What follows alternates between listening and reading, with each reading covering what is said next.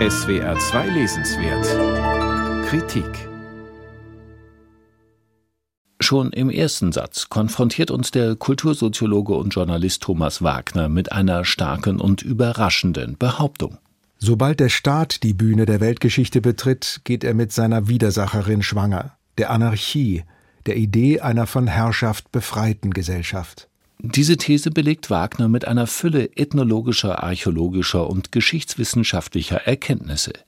Gleich zu Anfang zitiert er die so überraschende wie berühmte Anarchismusdefinition von Immanuel Kant. Anarchie ist Gesetz und Freiheit ohne Gewalt was erst einmal bloß als spekulative Idee eines Stubengelehrten oder realitätsfernen politischen Romantikers erscheinen mag, es hat antihierarchische Gesellschaften jenseits staatlicher Gewalt tatsächlich immer wieder gegeben, und zwar seit vor 6000 Jahren im Zweistromland die ersten Staaten entstanden. Schon vor Jahrtausenden begannen die Menschen in Scharen vor dem Zugriff der ersten Steuereintreiber, Soldaten und Sklavenjäger der mesopotamischen Stadtstaaten, des Reichs der Pharaonen und der von den Flusstälern Südostasiens oder den Gebirgszügen Zentral- und Südamerikas aus expandierenden frühen Staaten in unzugängliche Regionen auszuweichen. Die Deserteure flüchteten in die Freiheit, um an ihren Zufluchtsorten neue Gemeinwesen zu gründen und dort bildeten sich mit der Entstehung der ersten Staaten zugleich egalitäre, gewaltfreie, demokratischere Gemeinschaften als Alternativen zu den staatlichen Gewaltregimen. Die Geschichten der Fahnenflucht in die Freiheit sind Legion. Eine prägt wie keine andere unser kulturelles Gedächtnis bis heute der Auszug der Israeliten aus der Knechtschaft des Pharao die ideengeschichtlich wirksamste und auch politisch folgenreichste Erzählung einer Fahnenflucht in die Freiheit. Ganz offensichtlich haben wir es hier mit einer zu tun, die auf literarische Weise von dem berichtet, worum es in diesem Essay geht. Das immer wieder zu beobachtende Phänomen der Flucht einer unterdrückten oder versklavten Bevölkerung aus den Fängen oder dem Einflussbereich eines repressiven Staates und die darauffolgende Gründung eines Gemeinwesens, das den Entflohenen eine Alternative zur erlebten Knechtschaft bietet.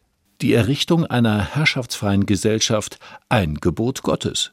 Wie viele Intellektuelle und Revolutionäre wurden noch im 20. Jahrhundert von dieser Urgeschichte der Befreiung beflügelt?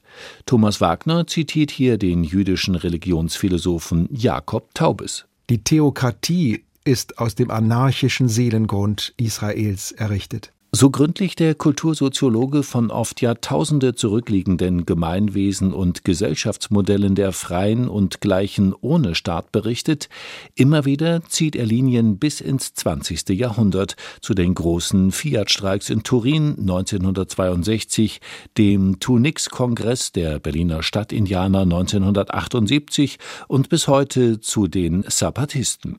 Nach ihrem bewaffneten Aufstand 1993 im südmexikanischen Chiapas legten sie die Waffen nieder. Seitdem bauen sie ein staatsfreies, basisdemokratisches, indigenes Gemeinwesen auf, mit großer Strahlkraft in der globalisierungskritischen Bewegung. Und eine weitere bedeutende Erkenntnis vermittelt der Autor. Nichts könnte falscher sein, als den Ursprung der Demokratie einzig und allein auf die griechische Urstiftung zurückzuführen. Sie hat, weit mehr als bisher angenommen wird, auch Wurzeln, die weit von Europa entfernt liegen. Auch was den Ursprung der Demokratie betrifft, gilt es, den staatsfixierten und eurozentrierten Blick zu überwinden und ihn gleichermaßen auf die Gesellschaften ohne Staat zu richten. Thomas Wagners Buch ist der erste Versuch einer Weltgeschichte von staatlicher Gewalt freier Gesellschaften. Thomas Wagner Fahnenflucht in die Freiheit, wie der Staat sich seine Feinde schuf, Skizzen zur Globalgeschichte der Demokratie, erschienen bei Mattes und Seitz, 172 Seiten, 25 Euro.